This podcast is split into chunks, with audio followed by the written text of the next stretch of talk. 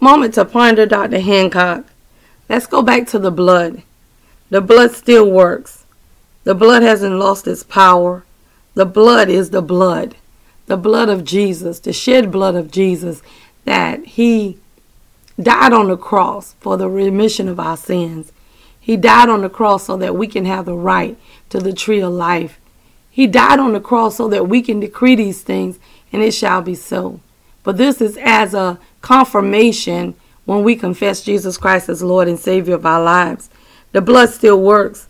The blood, the blood, the blood. Let's go back to the blood because I'm telling you, the blood still works.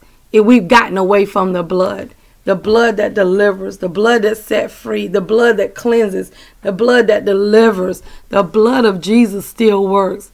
I promise you, there is no other name by the name whereby men can call upon that mighty name of Jesus and know that when you call on his name, it's a strong tower. The word declares that the righteous run and are safe. There is safety in Jesus.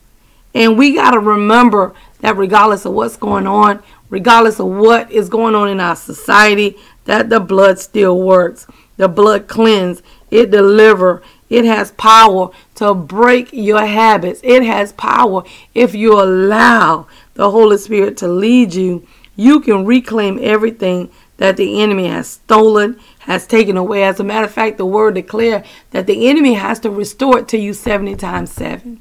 So if there's anything that the enemy has stolen from you, use the blood of Jesus because the blood of Jesus still works. It will never lose its saving grace. It will never lose its power.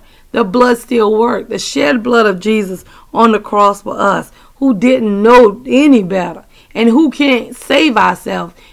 God sent his only son to die on the cross for us so that he can redeem us back to him.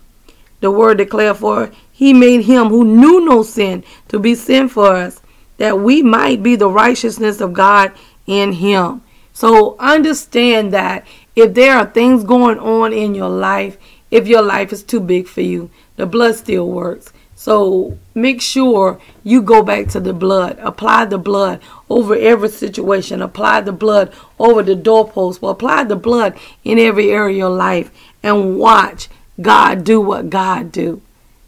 And this is the confidence that we have in Him that when we ask anything according to His will, He hear us. And if we know that He hear us, we know that our petitions are granted. Real talk, Dr. Hancock. We need you to like, comment, subscribe, and share.